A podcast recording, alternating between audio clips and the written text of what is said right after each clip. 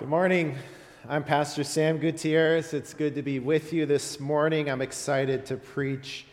You can go ahead and turn to Luke 24, verse 36 through 48, either in your Bible at, ho- at home or in your favorite Bible app, or you can just follow along. The words will be on the screen.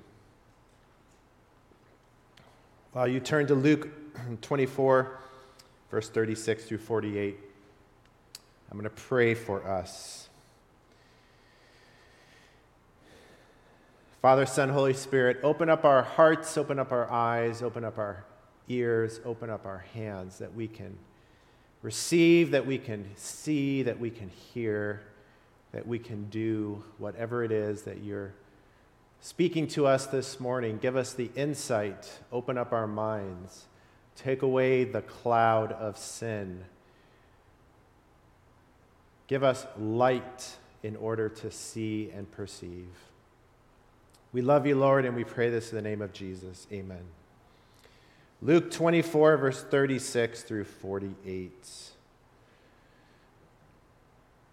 While they were still talking about this, Jesus himself stood among them and he said to them, Peace be with you. They were startled and frightened, thinking they saw a ghost.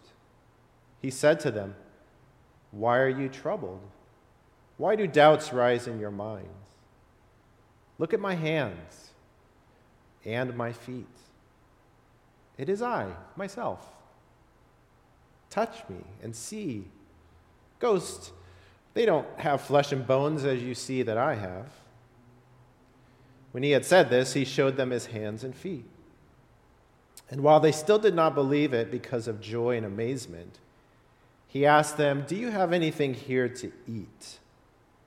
They gave him a piece of broiled fish, and he took it and he ate it in their presence. He said to them, This is what I told you while I was still with you. Everything must be fulfilled that is written about me in the law of Moses, the prophets, and the Psalms. Then he opened their minds so they could understand the scriptures. He told them, this is what it is written The Messiah will suffer and rise from the dead on the third day. And repentance for the forgiveness of sins will be preached in his name to all nations, beginning at Jerusalem. You are witnesses of these things. This is the word of the Lord. Thanks be to God.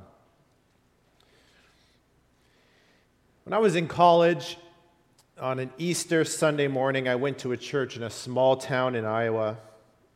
And after a spirited sermon about the resurrection of Jesus from the dead, the pastor led the congregation in a chant. He had the whole congregation say over and over again with increasing fervor, I believe, I believe, I believe, I believe. On one level, I understood what the pastor was trying to do. He was trying to help the congregation express faith in a foundational Christian truth. But the chant, well meaning as it was, I believe, was out of step with the spirit of these early resurrection narratives that we find in the Gospels. We're in an Easter series called Backwards Faith, and the first week we took a look at the story from the perspective of Mark, who ends his gospel abruptly with the words, Trembling and bewildered, the women went out and fled from the tomb. They said nothing to anyone because they were afraid. And then last week, we explored the story of doubting Thomas, who was having a hard time believing the testimony of the other disciples. He said, Unless I see the nail marks in his hands and put my finger where the nails were and put my hand into his side, I will not believe. And now, in our passage this morning, the disciples are filled with doubt again. I understand a pastor's anxiety and on Easter Sunday morning to whip up the congregation with chants of, I believe. But the early gospel narratives paint a different picture.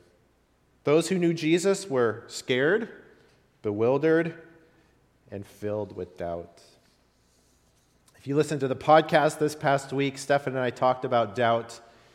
And one of the points I made was that often we think that church is for those who can chant, I believe, with every bit of their mind and heart. Church is, in other words, church is for the super convinced. The moment that we have questions or doubts, we wonder if we fit in church anymore. We believe and been told that doubt is to be left at the door of the church building because church is a place of faith. But according to the gospel narratives, doubt is an important part of the journey. And we can actually take our doubts and our questions and our hesitations and our flat out disbelief and bring the whole thing to church and pray the sincere prayer of a Roman soldier I believe, help my unbelief. And, and Jesus does just that. He helps our unbelief. And in this passage, I want to point out two ways that Jesus does just that. He helps our unbelief, and then two practices in our worship that help us to practice belief. I have a vivid memory of the first time I got in trouble at school. I was in the fourth grade, and my friend and I were seated in the back row. And after two warnings for talking during quiet time, my teacher had my friend and I stay in for time out during the recess breaks. It was the first time I ever got in trouble at school. I wasn't a bad kid, and maybe I was just testing out boundaries or having too much fun with my friend, but I was being disruptive and I was given my first detention or my first time out. I was scared, mostly scared to tell my parents. I don't know why. My parents were good and kind people, full of love. I grew up in a very warm family environment filled with good food, hugs, laughter, and a very energetic dog. But still, I hid my time out from my parents. I thought I had gotten away with it. About a month later, it was time for parent teacher conferences. After meeting with my teacher in the early evening, my parents came home and said to me gently, Your teacher told us that you were talking during the quiet hour and that you were given a detention. All the blood drained out of my face. I was scared. They said to me, Honey, you don't have to hide something like this from us. You can tell us. Everyone makes mistakes. Next time, listen to the teacher, and if she ta- asks you to be quiet, then, then make sure you do that. And that was the end of the conversation. Jesus appears to the disciples in a locked room in his glorified, resurrected body, and they were scared, thinking that the one standing in front of them was not Jesus, but the ghost of Jesus. Noticing their fear and their doubt, what do you think would be the response of Jesus? Anger, frustration, disappointment? What do you think Jesus' response would be? You think that maybe Jesus would be angry after spending three years with the disciples and walking beside them in almost every moment of life. You think he would be frustrated and angry and say something like, You knuckleheads, I told you I was going to rise from the dead. You obviously were not listening. Oh, I can't even trust you with this one basic thing. No, but Jesus actually responds more like my parents did. He speaks a word of peace to his disciples. In fact, the whole passage is Jesus being abundantly gracious to his disciples. He starts out by saying a common greeting Peace be with you. And they're so afraid, he shows them his hands, he shows them his feet. He says, Touch me, and they did. And then they're still having a hard time believing. So he says, Let me eat something. Do you have any fish? I'll prove it to you that I'm not a ghost. Ghosts don't have stomachs, they don't have internal organs. Ghosts don't eat. And so he eats a piece of fish. And we find this word of peace at the beginning, a warm greeting. And then an invitation from Jesus to believe. But for many of us, it actually takes a really long time to trust that God is completely and absolutely for us in every way. And so, right away, every Sunday at the beginning of a worship service, we're greeted by God. What will God's greeting be? Will it be filled with anger and disappointment? What if every time we gathered for worship, we never knew what kind of greeting we would get? What if God's greeting was like this? Well, here you are again, a bunch of sinners. You failed again this week, didn't you? Why don't you just do what I say and believe? I guess we'll do this all over again today. And this time, pay attention. I'm really getting tired of this. But no, that's not how God greets us. God's greeting goes like this, and you heard it this morning from Stephen. May the grace of the Lord Jesus Christ, the love of God, and the fellowship of the Holy Spirit be with you all. It's another way of saying what Jesus said to his frightened disciples, filled with doubt Peace be with you. We, the God we see in this passage is one who speaks a word of peace and who blesses. Even in their doubt, even in their confusion, he does not yell at them but he invites them to touch and he invites them to receive his grace. On Christmas night, 1971, Alger Park Church caught on fire. A single light bulb illuminating a stained glass window was left on. It overheated and it ignited a piece of fabric covering a pew. The fire quickly spread, and soon the windows collapsed, melting into fragments. The fire department responded quickly and began spraying thousands of gallons of water into the sanctuary in order to douse the flames. A few firefighters entered the back of the building, finding their way into the pastor's office in an attempt to save a lifetime's worth of collected resources before the internet they tossed books and commentaries through the window onto a tarp on the ground. And as the fire continued to blaze in the sanctuary, more and more water poured into the sanctuary. There was so much water covering the floor that the baptismal font rose from its position near the pulpit and it floated to the center aisle. And from there, the font swirled around until it eventually descended down two flights of stairs through a door and out into the parking lot. Jesus gave us two sacraments the Lord's Supper and baptism. And the most basic definition is that a sacrament is a means of grace. This is why the sacraments are really about God and about who God is. God is love, and we are the recipients of that love. I invite you to touch your forehead, everyone who's at home, and you can say something like, I'm baptized. And if you do it again, you can say, Jesus loves me. The two are synonymous. And every Sunday we get to practice that the blessing of God, our deepest identity. I'm baptized. Jesus loves me. Yes, you are loved. It's a wonderful, wonderful truth to sink into.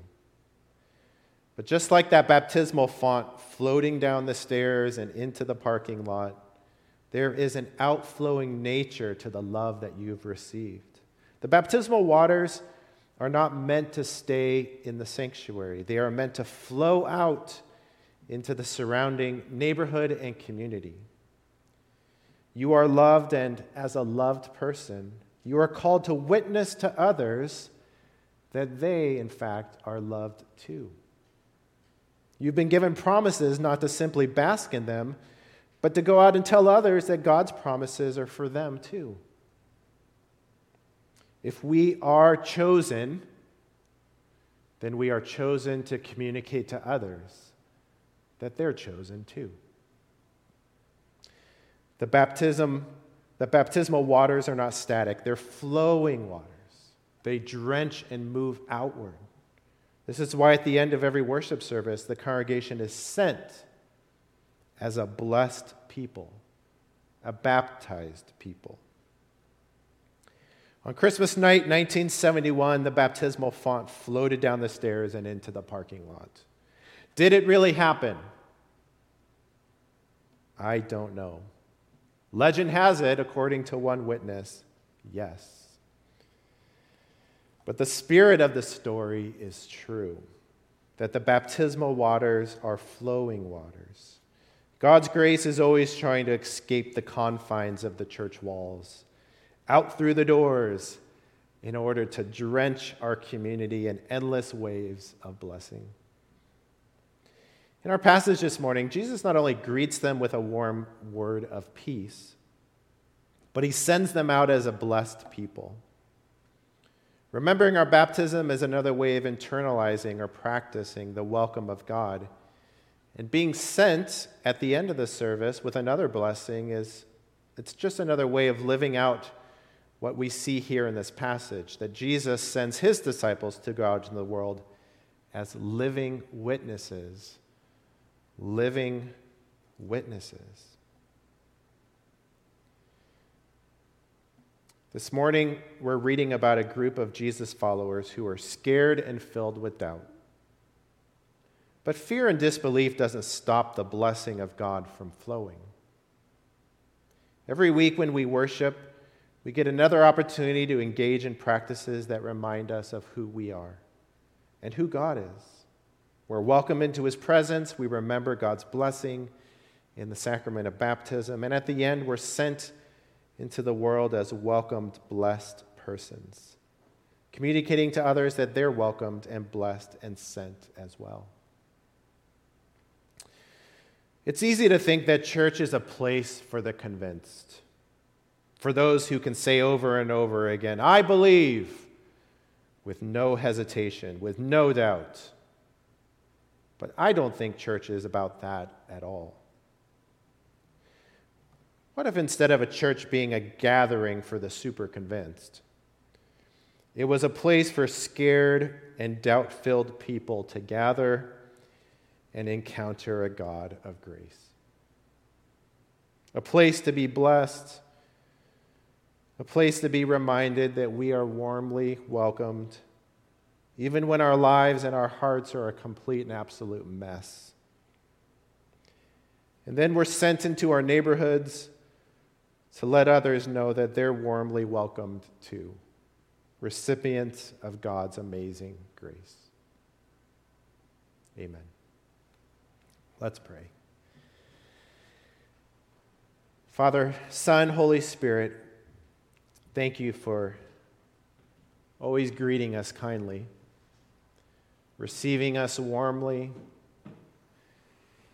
and entrusting us with a message of grace to others. Empower us.